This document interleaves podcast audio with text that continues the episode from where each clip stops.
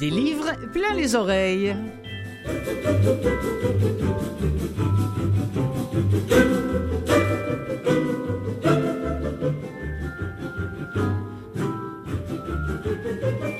Salut, salut tout le monde, Clotilde essaye en votre compagnie, que vous nous écoutiez via le web, via Canal M, via votre télévision ou encore via CKVL. Eh bien, je vous salue bien bas à cette émission qui, comme vous le savez, est consacrée aux livres audio.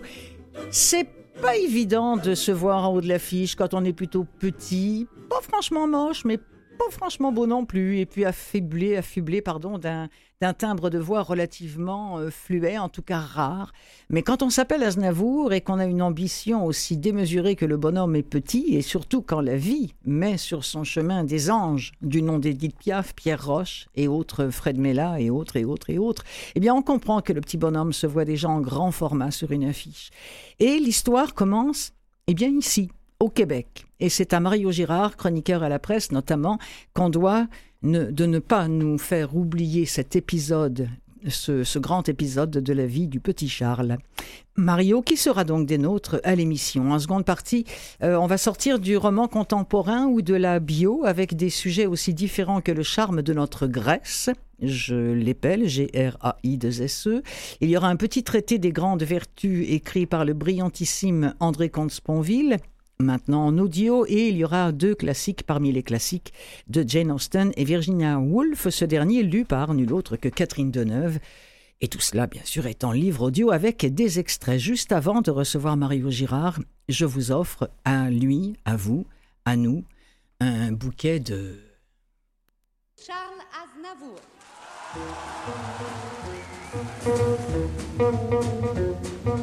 Il portait un feutre topé, il parlait par onomatopée, il buvait des cafés frappés avec des pâtes.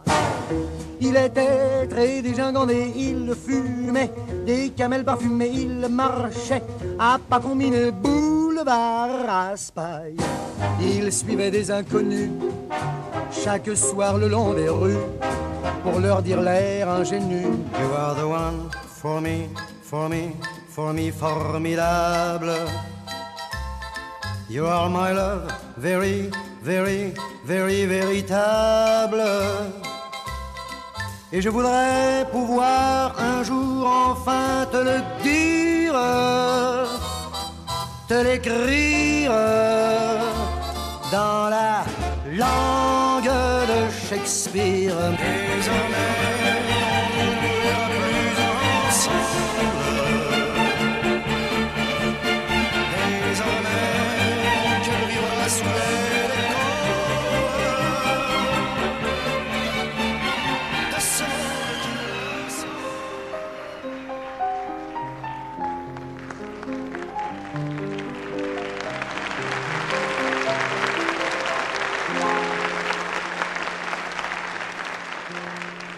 Je vous parle d'un temps que les moins de vingt ans ne peuvent pas connaître. Montmartre en ce temps-là accrochait des lilas jusque sous nos fenêtres et si l'humble garni qui nous servait de nid ne payait pas de mine. C'est là qu'on s'est connus, moi qui criais famine et toi qui posais nu. La bohème, la bohème, ça voulait dire on est heureux. La bohème, la bohème, ça ne veut plus rien dire du tout. Emmenez-moi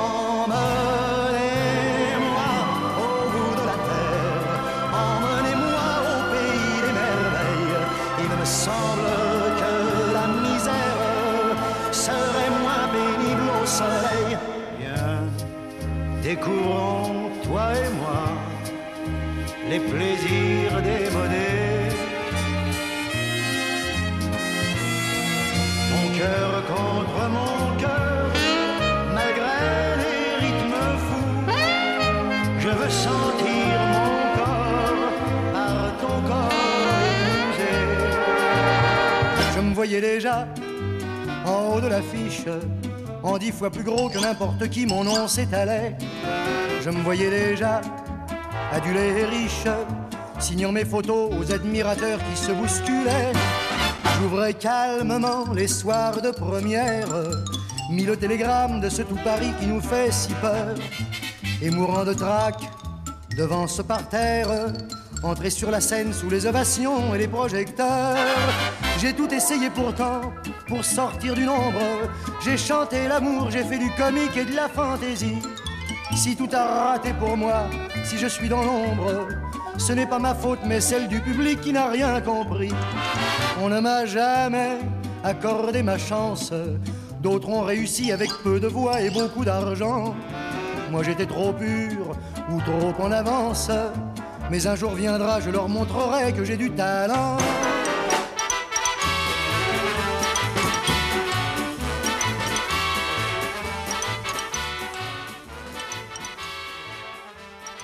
Charles prit son ami Pierre par la manche. Tu crois que c'est elle? Rivé à son hublot depuis le début de la descente, le jeune homme fébrile tenta de distinguer la forme qui se dressait au loin parmi les stratus et les cumulus. Le Douglas DC-6 pencha du côté gauche. Les oreilles de Pierre et de Charles se bouchèrent. Au terme d'un vol de quinze heures, incluant une escale à Gander, les deux amis allaient enfin voir de quoi avait l'air cette Amérique qui les faisait rêver depuis leur enfance. Alors que l'avion se rapprochait du sol, Charles eut une pensée pour les soldats américains qui avaient défilé sous ses yeux dans les rues de Paris au moment de la libération quatre ans plus tôt. En compagnie de sa sœur Haïda et de quelques amis, il avait crié son admiration à ces valeureux hommes, il les avait remerciés d'être venus sauver la France. Les GI avaient répondu à ces acclamations en lançant des paquets de gomme à mâcher. Charles rit intérieurement en repensant à cet instant. Après avoir vendu des parfums de mauvaise qualité aux Allemands au début de la guerre, il avait reçu du chewing-gum des sauveurs. Quelques nuages se dissipèrent. C'était bien elle, la fameuse statue de la liberté. Enfin, Charles voyait ce symbole de puissance du peuple américain, mais aussi du génie artistique de la France qui lui en avait fait cadeau en 1886 lors du centenaire de la Déclaration d'indépendance.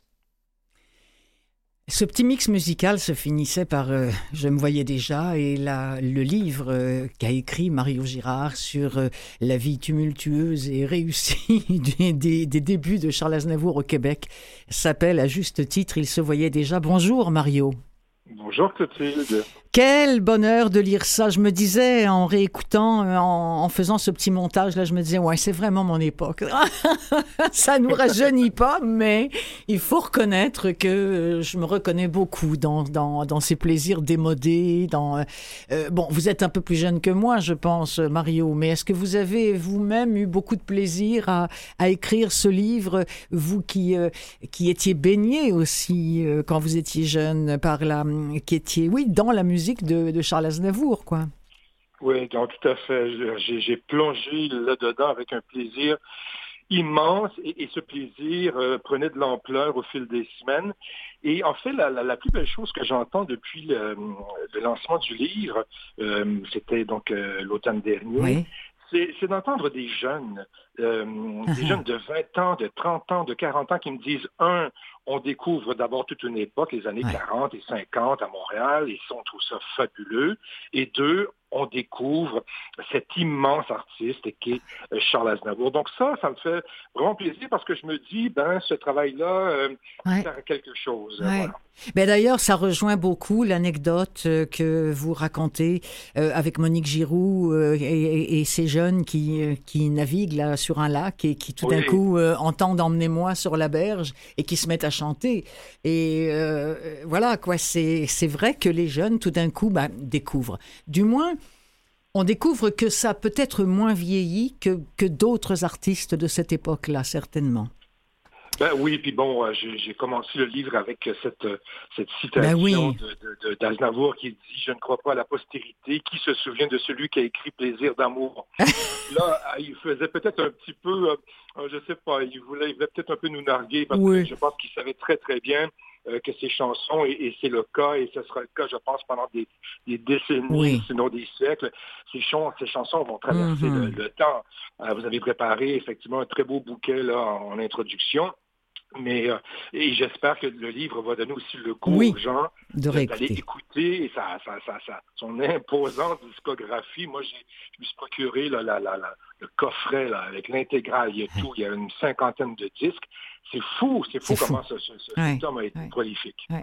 Alors, prolifique, et à chaque fois que je lis des, des bios qui concernent des gens, surtout, je dirais, de cette génération-là, remarquez, j'en ai pas beaucoup, évidemment, lu de gens de la jeune génération, parce que leurs bios ne sont tout simplement pas encore écrites, mais je remarque qu'il y a toujours des concours de circonstances, il y a toujours des rencontres qui sont provoquées par le hasard, par les coïncidences, je ne sais pas, mais celle avec Pierre Roche, par exemple, euh, c'est c'est comme, comme une histoire d'amour. D'ailleurs, comme, comment comment c'est écrit Euh, Ils se sont rencontrés par accident. Ben, euh, finalement, quand on tombe en amour, on tombe souvent euh, en amour par accident. Et ces deux-là se sont rencontrés comme ça.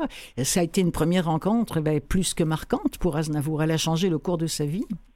Oui, non, tout à fait. En fait, ça, ça, ça, ça commence. En fait, le, le duo, il est soudé euh, à cause d'une mauvaise présentation euh, d'une présentatrice qui, qui euh, donc devait les présenter à tour de rôle, mais elle les a présentés comme le tandem, le duo Roche et Aznavour. Ils se sont regardés, ils étaient en coulisses.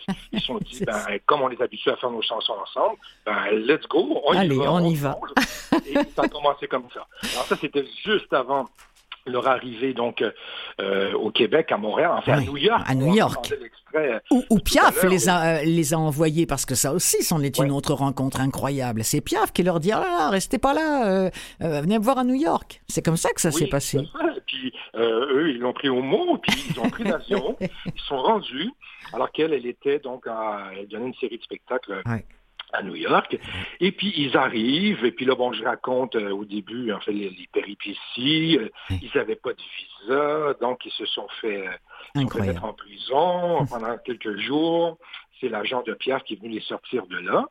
Sauf que bon, Piaf avait pas tellement envie de les avoir euh, Dans les pattes. dans les pattes. Et alors, c'est elle qui va trouver un, un engagement, qui va leur trouver un engagement à Montréal. D'abord au quartier latin, qui était sur euh, de la montagne. Oui. Donc, elle connaît le, le propriétaire, euh, elle lui écrit ou elle l'appelle. Et euh, donc, il lui dit oui, oui, oui, je les prends. Ils sont parfaitement inconnus. Ben. Personne ne sait de qui il s'agit. Et puis, ils arrivent ici au début de l'hiver, donc 48, 1948. Et, euh, et puis, ça va être le triomphe. Il va y avoir vraiment parler de, de, de coups de foudre Ah, d'histoire ouais. d'amour. Ben, L'autre grande histoire d'amour que je raconte, c'est avec le Québec. qui va avoir lieu, oui, entre le Québec et, et, et Aznavour et, et Pierre Roche. C'est Hum, hum, fou, là, ce qui, hum. se passe. Et, ce, qui, ce qui est intéressant aussi dans votre livre, c'est que on sent battre le pouls d'une ville qui est la ville de, de Montréal, euh, alors que bon, ils, ils sont à, ils sont à New York où on n'est pas vraiment dans la permissivité euh, à cette époque-là. Euh, on peut pas picoler comme on veut, on peut pas faire ce qu'on veut. Et là, ils arrivent à Montréal où c'est la ville de tous les excès. Enfin, c'est quasiment Montréal la débauchée aussi.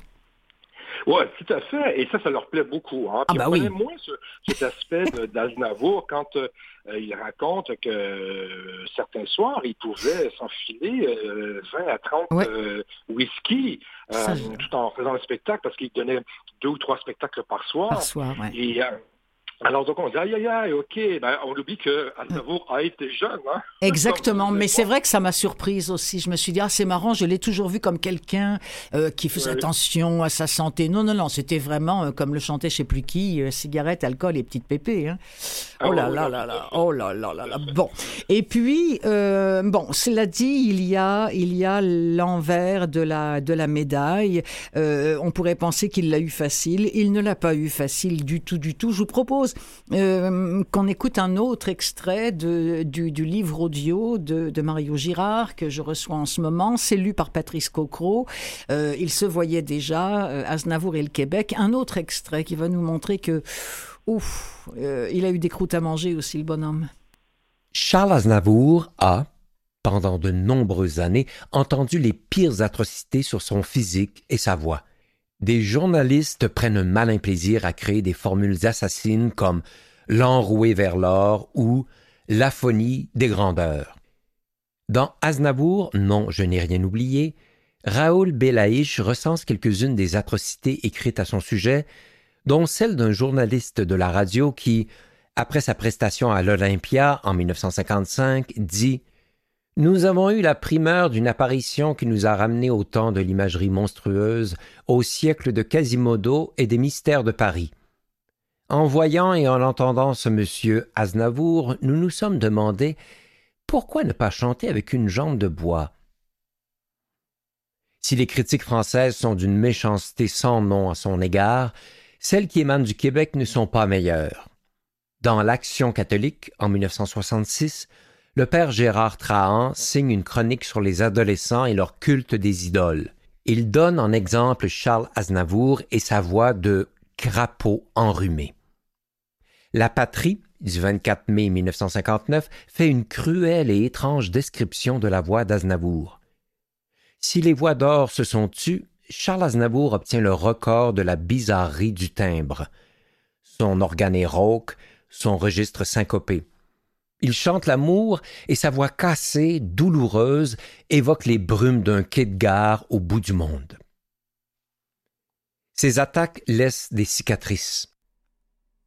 Oh là là là là là là, c'est épouvantable en tout cas tout ce qu'on pouvait dire sur lui, mais je, je, savais que ça avait été difficile, mais entendre ça, mais comment on fait en tout cas Bon, il faut rassurer le monde, c'est peu de temps après que finalement euh, il va faire l'Alhambra pour la première fois à Paris, euh, devant un parterre absolument exceptionnel, et, et, et, et c'est de là que tout va commencer, que l'aventure française qui avait commencé au Québec va se poursuivre. C'est bien ça, euh, Mario Girard?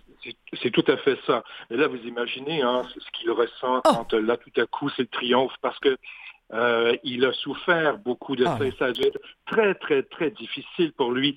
Mais moi, en fait, ce que j'ai trouvé formidable, c'est cette énergie. Je me disais, mais où il est allé chercher cette force ouais, Incroyable il se disait, il croyait quand même en son talent. Et, bon, certains, certaines personnes autour de lui, dont Piaf, on revient à Piaf, lui disaient, euh, euh, ça va finir par marcher pour toi, mais et, c'est pour ça que je, dédie le livre à, tous les jeunes artistes à qui on indique un autre chemin que le leur. Ah, lui, on lui a dit combien de fois, à combien de reprises, c'est pas pour toi ce métier-là, il faut, il faut tout mm. arrêter, il faut lâcher, il faut faire autre chose.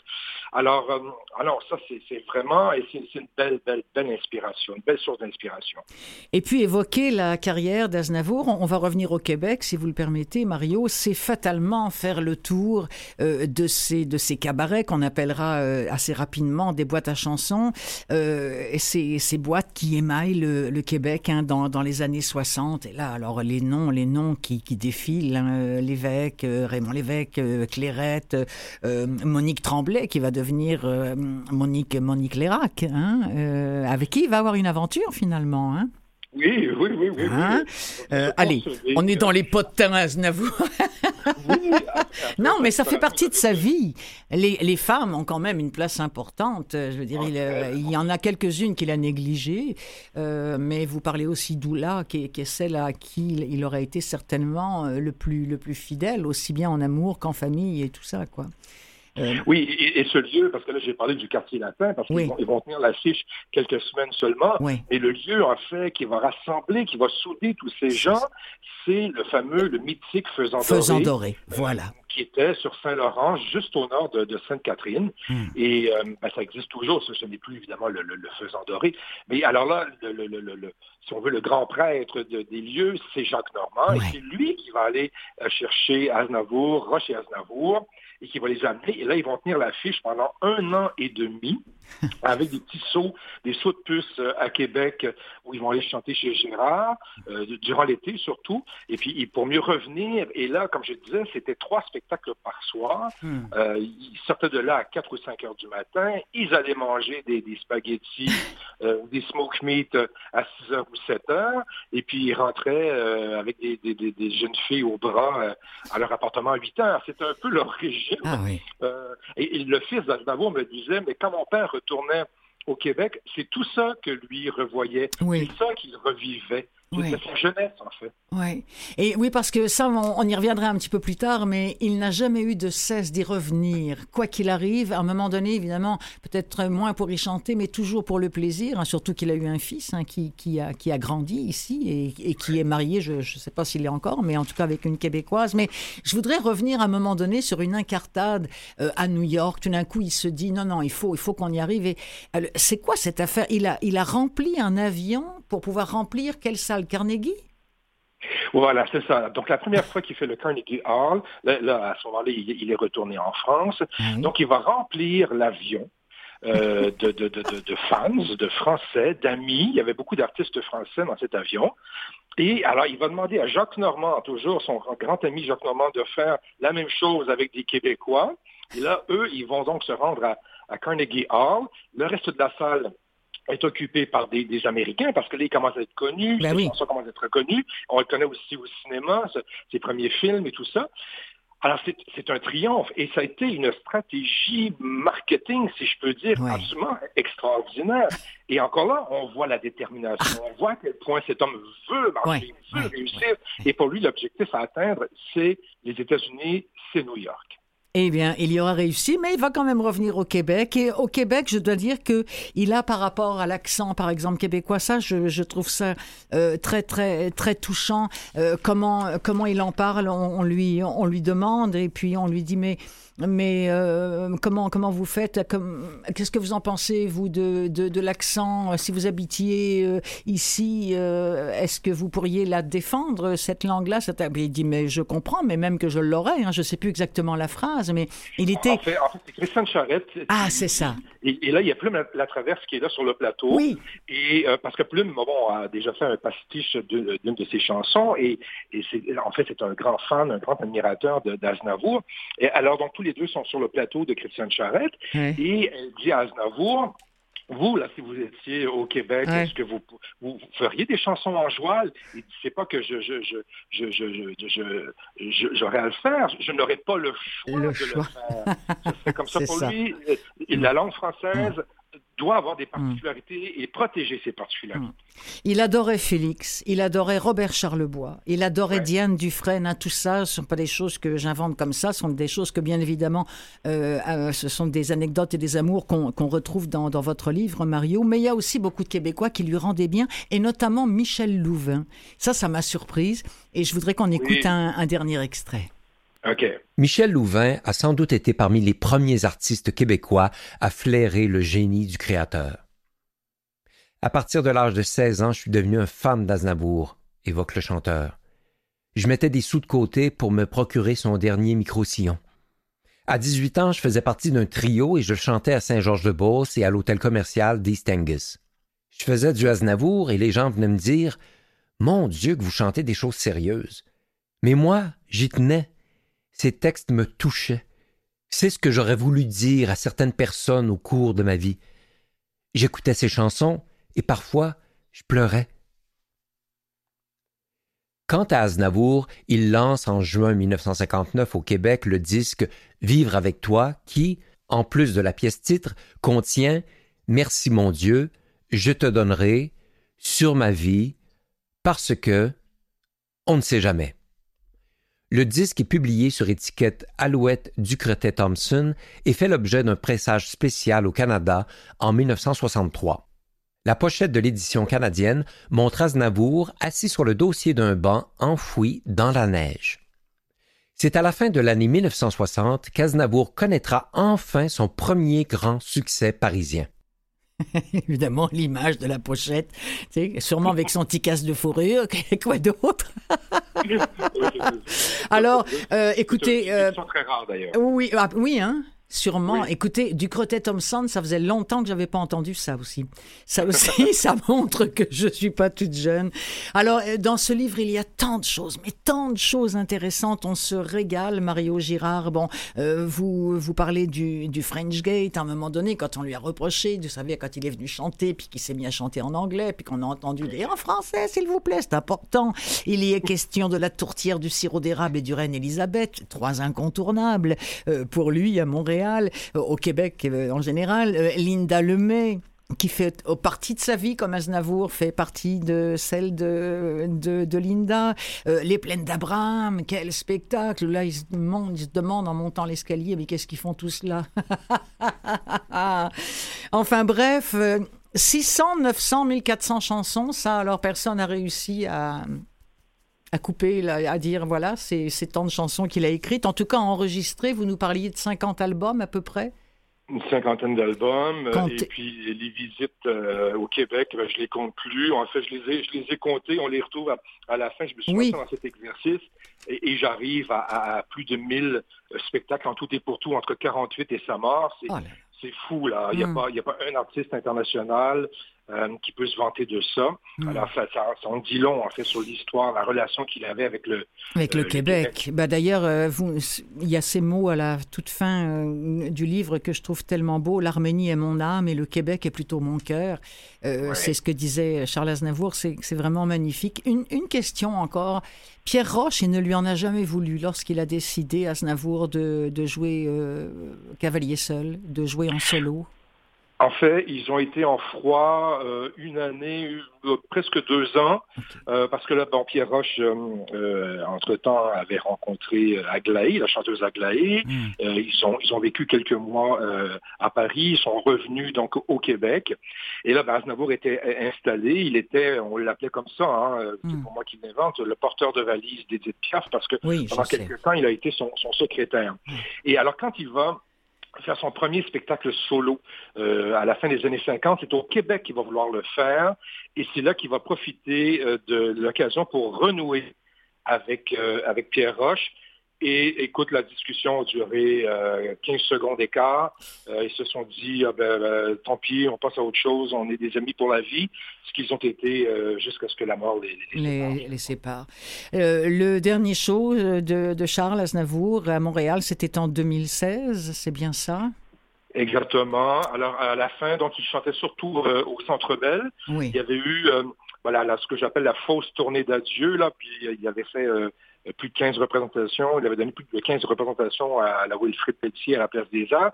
Sinon, quand il revenait, euh, c'était un seul spectacle euh, Mm. dans une très grande salle, en l'occurrence, le, le- ben, à l'époque, c'était le Centre Molson, maintenant le Centre Bell, et euh, même chose à, à- à Québec. Mm. Donc, et ensuite, ben, il y avait eu bien sûr le, le- le grand, grand, grand spectacle sur les plaines d'Abraham. Oui. Euh, il y avait eu aussi le Festival des Montgolfières. Oui. Et là, il attirait des, des- des dizaines et des incroyable. dizaines de milliers de- Ouais. de, spectateurs. C'était impressionnant. là.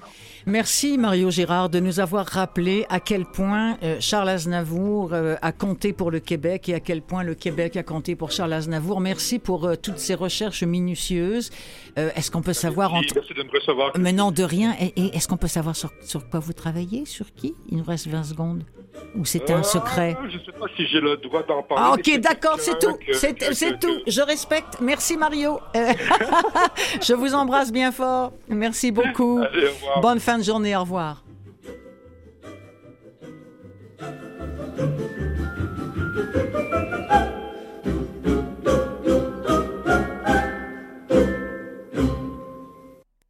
Des livres plein les oreilles, seconde partie.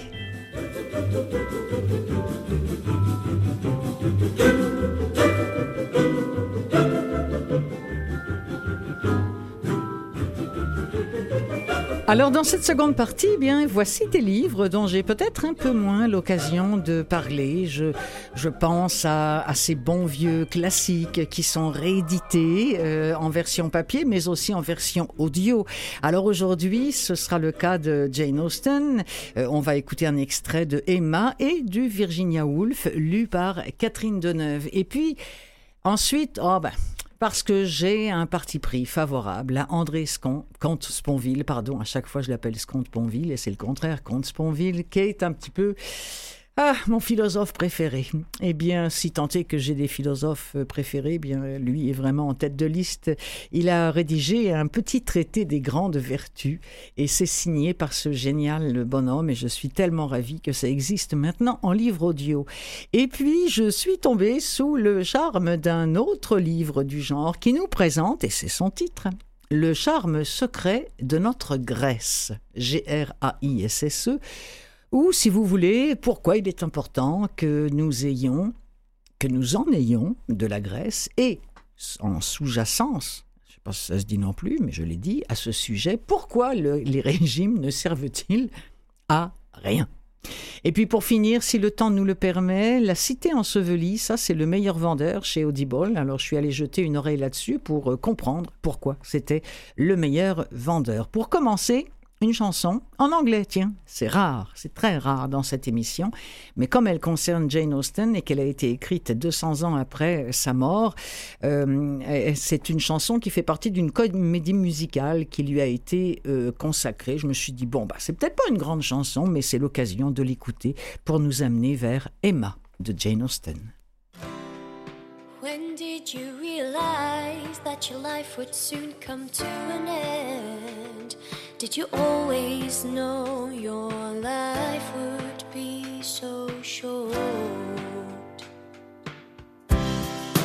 What is a life?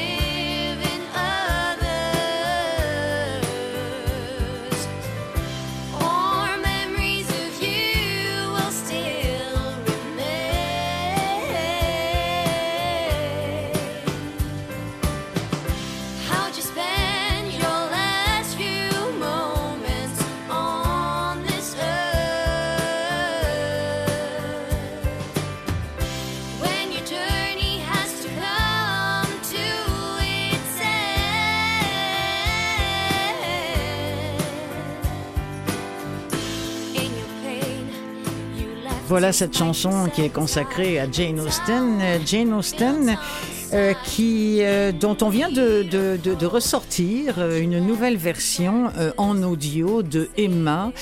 C'est une exclusivité Audible et c'est lu par Clémence Poésie. L'histoire, bon, c'est Emma qui vit avec son père, qui est un vieil homme, veuf et malade. Elle est belle, elle est intelligente, elle est riche. Ah, mais alors, qu'est-ce qui va bien pouvoir arriver dans ce livre-là? Eh bien, avec le mariage de sa gouvernante qui la quitte, Emma décide elle-même de s'occuper du mariage de nombre de ses relations. Autrement dit, elle devient une entremetteuse. Elle est très sûre d'elle, elle est persuadée d'avoir les talents pour cette activité. Mais, mais, mais, mais, mais, mais, mais, c'est pas si vrai que ça. Elle est, elle n'a pas beaucoup d'expérience, ni en amour, ni euh, avec ses semblables. Euh, et elle commet beaucoup d'erreurs de jugement sur ses propres émotions amoureuses. Alors du coup, ah, il y a bien des surprises et des déceptions dans son travail d'entremetteuse. Alors c'est l'art et la manière d'être une remarquable entremetteuse dans la haute société britannique. C'est un roman qui décrit la vie et les mœurs des jeunes femmes provinciales de la classe moyenne, qui est souvent considéré comme le roman le plus abouti de Jane Austen. Un petit mot sur Clémence Poésie, qui lit Emma pour Audible. C'est une actrice de nationalité française qui est née d'un père directeur de théâtre et d'une maman prof de français. Tout est dit. Et si le nom vous dit quelque chose de ce côté-ci de l'Atlantique, c'est que Clémence Poésie, en 2005, a interprété la sorcière française Fleur de la Cour, qui affronte Harry Potter, joué par Daniel Radcliffe, lors du tournoi des trois sorciers dans Harry Potter et la Coupe de Feu réalisé par Mike Newell. Alors voici euh, un extrait d'Emma lu par Clémence Poésie. Sa sœur, quoique peu éloignée par son mariage, étant établie à Londres, distante seulement de 16 000, l'était cependant trop pour la voir tous les jours.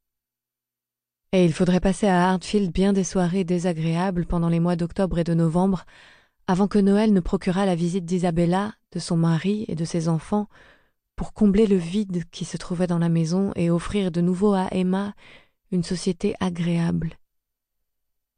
Highbury, un grand bourg très peuplé que l'on pouvait presque considérer comme une ville, et auquel Hartfield, malgré son jardin, son parc et son nom distinct, appartenait en réalité, ne pouvait lui en fournir de semblable.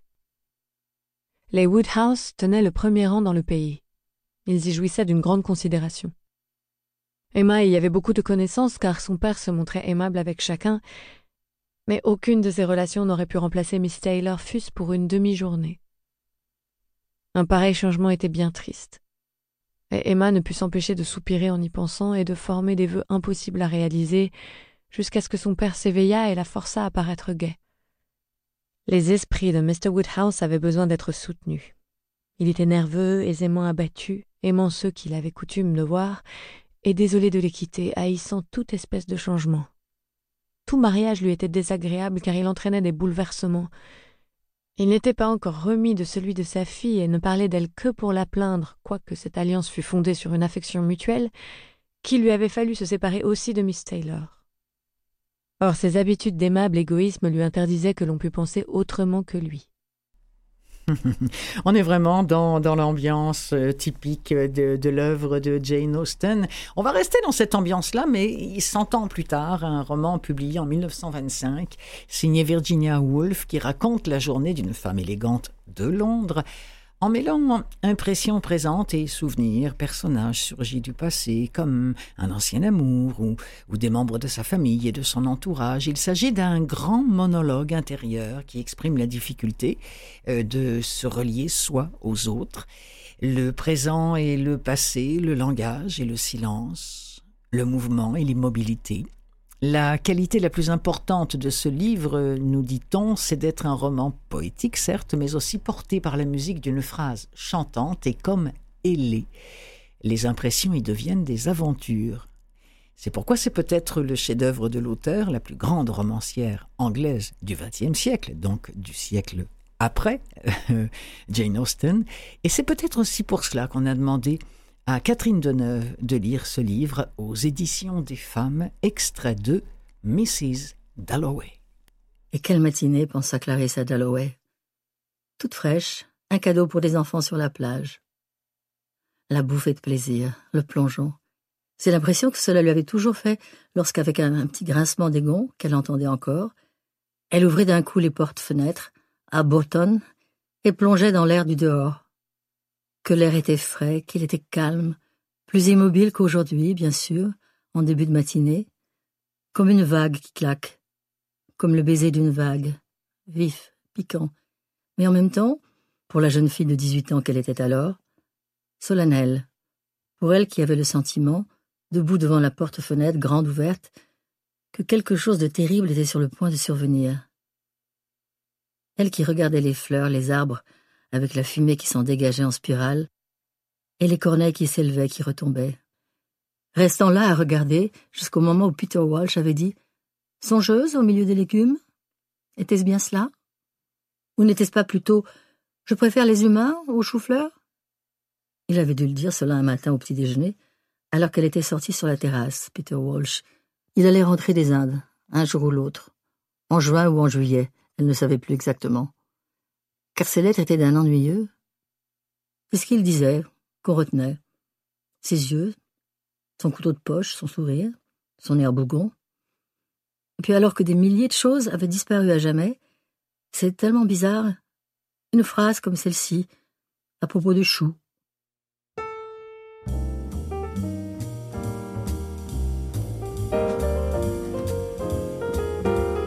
C'est tellement délicieux cette façon de, lire les choses. J'avais déjà entendu euh, un livre audio lu par euh, Catherine Deneuve. J'avais pas été emballée, mais alors là, je le suis profondément. Euh, cet extrait de, de qu'on vient d'entendre de Virginia Woolf de, du livre Mrs. Dalloway vraiment me, me prouve que j'avais raison de penser qu'à un moment donné, j'entendrais quelque chose de Deneuve en livre audio qui allait plaire, charmer mes oreilles. Et eh bien, c'est exactement ce qui vient d'arriver avec cet extrait-là.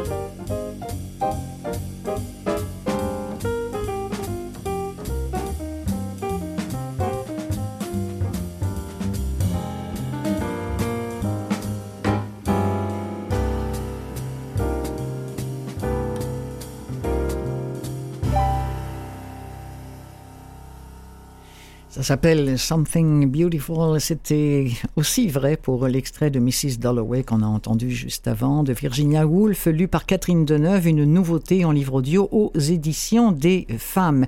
Allez, retour en 2022 avec mon philosophe préféré, euh, André Comte-Sponville qui a entre autres pondu ce petit chef-d'œuvre qui s'appelle Petit traité des grandes vertus et ça a été enregistré chez Audiolib par euh, Philippe Solier. Alors, de quoi s'agit-il? Eh bien, euh, on nous dit, en tout cas sur le site euh, d'Audiolib, et j'aime beaucoup ça, donc je, je vais vous partager, que mieux vaut enseigner les vertus que de condamner les vices.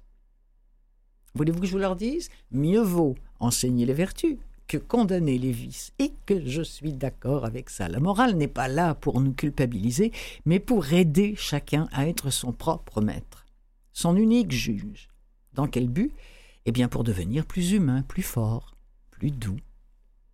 De la politesse à l'amour en passant par le courage et la tolérance, André Comte Sponville s'appuie sur les plus grands philosophes pour nous faire découvrir 18 de ces vertus qui nous manquent et qui nous éclairent Et, nous dit-on, c'est à pratiquer sans modération, et moi je surligne là-dessus en jaune, oh que oui. Extrait. La tempérance. Il ne s'agit pas de ne pas jouir, ni de jouir le moins possible. Ce ne serait pas vertu, mais tristesse, non tempérance, mais ascétisme, non modération, mais impuissance. Contre quoi on ne citera jamais assez ce beau scoli de Spinoza, le plus épicurien peut-être qu'il ait écrit, où se dit si bien l'essentiel. Seule, assurément, une farouche et triste superstition interdit de prendre des plaisirs. En quoi, en effet, convient-il mieux d'apaiser la faim et la soif que de chasser la mélancolie? Telle est ma règle, telle est ma conviction. Aucune divinité, nul autre qu'un envieux, ne prend plaisir à mon impuissance et à ma peine. Nul autre ne tient pour vertu nos larmes, nos sanglots, nos craintes et autres marques d'impuissance intérieure. Au contraire, plus grande est la joie dont nous sommes affectés, plus grande la perfection à laquelle nous passons, plus il est nécessaire que nous participions de la nature divine. Il est donc d'un homme sage d'user des choses et d'y prendre plaisir autant qu'on le peut, sans aller jusqu'au dégoût, ce qui n'est plus prendre plaisir. La tempérance se joue presque toute dans cette parenthèse. C'est le contraire du dégoût ou de ce qui y mène. Il ne s'agit pas de jouir moins, mais de jouir mieux.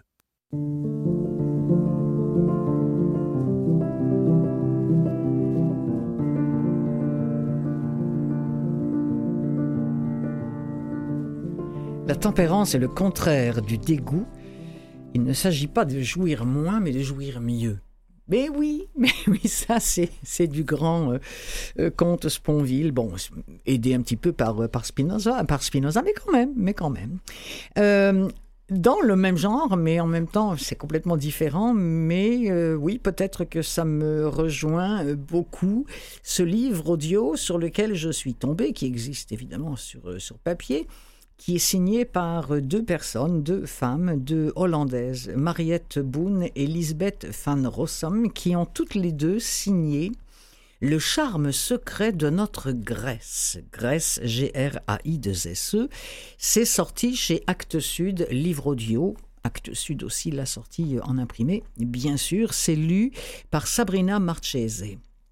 Le charme secret de notre Grèce je me demandais comment j'allais vous parler de ça, parce que moi, bon, je, l'ai lu en, diagonale pour, euh, pour préparer cette émission-là. Puis comme j'ai un parti pris, ça me semblait difficile. Mais là, j'ai trouvé la critique d'une lectrice que j'ai trouvée euh, très bien écrite et qui, et qui correspond exactement euh, au fond de ma pensée. Et cette lectrice, c'est dans Babelio, écrit Comment ça? La Grèce ne serait pas ce monstre répugnant qui s'accroche à nos cuisses, notre ventre et nos hanches comme une moule à son rocher, et que nous combattons avec plus ou moins d'acharnement à coup de régime, gélules et d'exercices physiques bien barbares?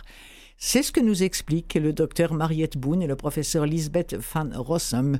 Notre Grèce aurait du charme et un rôle bénéfique en plus, mesdames. Écoutez bien ça, messieurs aussi d'ailleurs. Et un rôle bénéfique sur notre santé. Oui, bon, Nicolas, il est en face, il est tout jeune, il a encore, euh, il n'a pas une once de graisse. Ça viendra, Nicolas, je te le dis.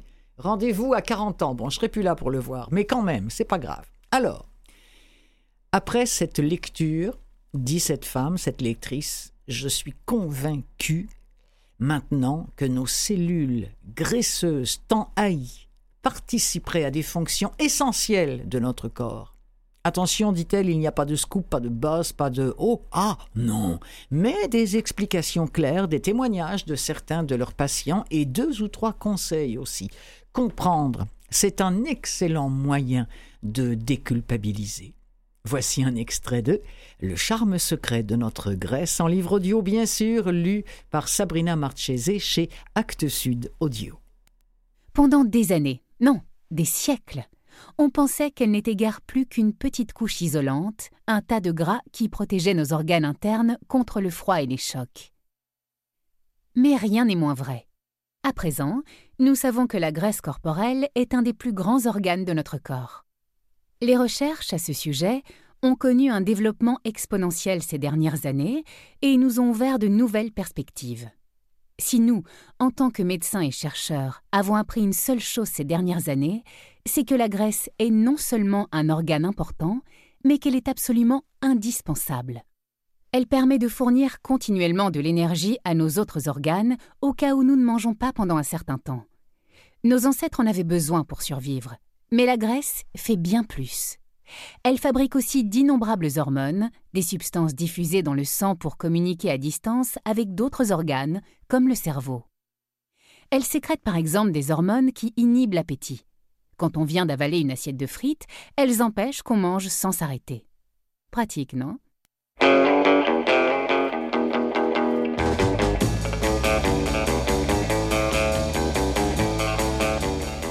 Voilà, ça s'appelle Le charme secret de notre Grèce chez Actes Sud Audio, lu par Sabrina Marchese. Le charme secret de notre Grèce.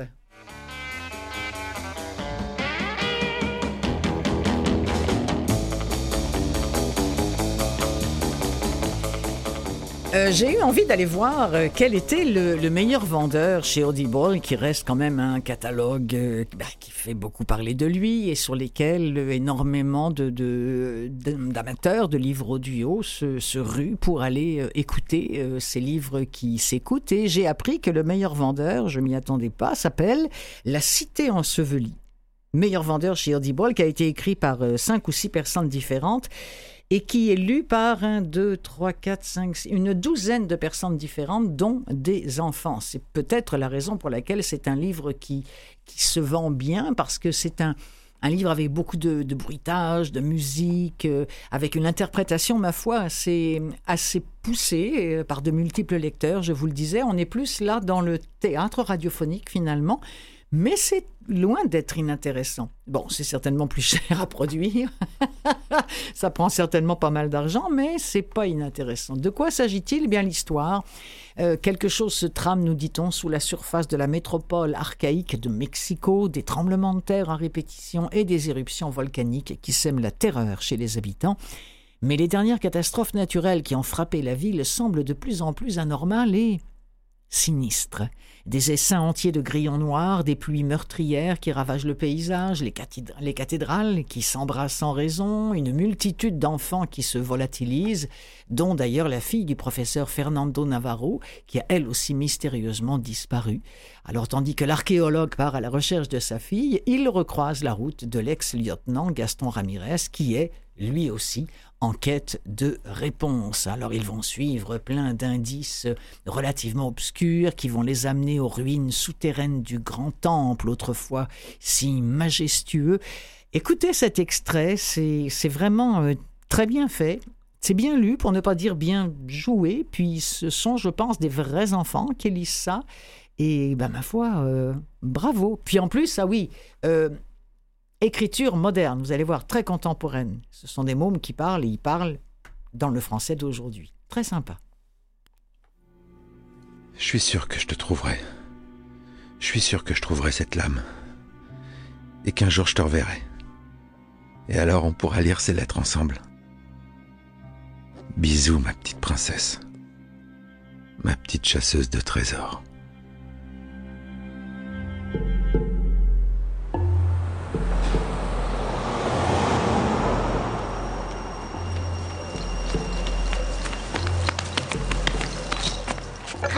Allez, grouille-toi On va manger froid T'es fâché après moi Tu m'appelles jamais Raimé, sauf quand tu pètes les plombs.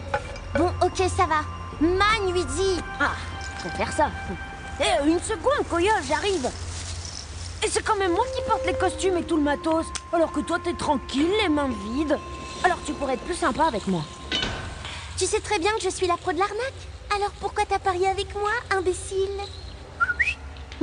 Tu parles. T'es qu'une grosse tricheuse, Regina. Tu m'as battue parce que tu sais lire et pas moi. Je t'ai promis de t'apprendre, mais t'es tellement nul. Tu pourrais au moins essayer de retenir les noms des dieux correctement. Et surtout le mien. Je suis la déesse Koyol Xaoki. Ils sont trop durs à prononcer ces noms. Je me mélange les pinceaux.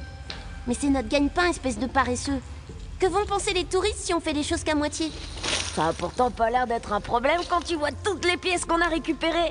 Mon pantalon tombe tellement il est lourd. Hé, écoute-moi ce son. toutes ces grosses pièces. Les touristes sont blindés de thunes. Je les ai entendus dire qu'aujourd'hui, c'est le jour où les Espagnols ont mis une raclée aux Aztèques. C'est pour ça qu'ils viennent tous ici. Les enfoirés.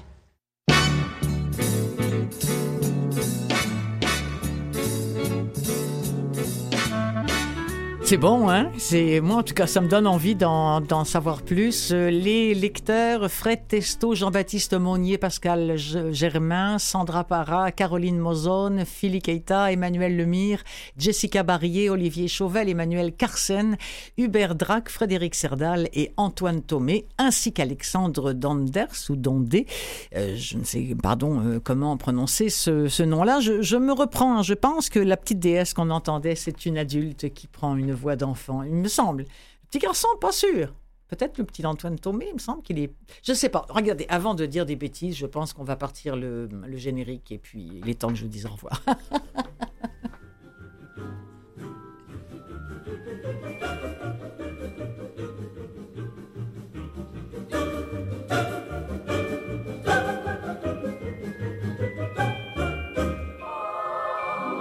Voilà, c'est ainsi que s'achève cette émission consacrée en première partie euh, à Charles Aznavour et à, ce livre de Mario Girard aux éditions de la presse qui a été enregistré par les éditions VVALA, euh, livre audio vues et voix qui s'appelle Il se voyait déjà. Euh, oui, la vie de Charles Aznavour, la vie mouvementée de Charles Aznavour et ses débuts professionnels euh, ici au Québec. Alors, c'était Clotilde Sey qui vous souhaite une très belle semaine en écoutant peut-être des livres audio. Je vous retrouve, euh, ben écoutez, euh, oui, la semaine prochaine. En principe, j'y serai, si tout va bien. Salut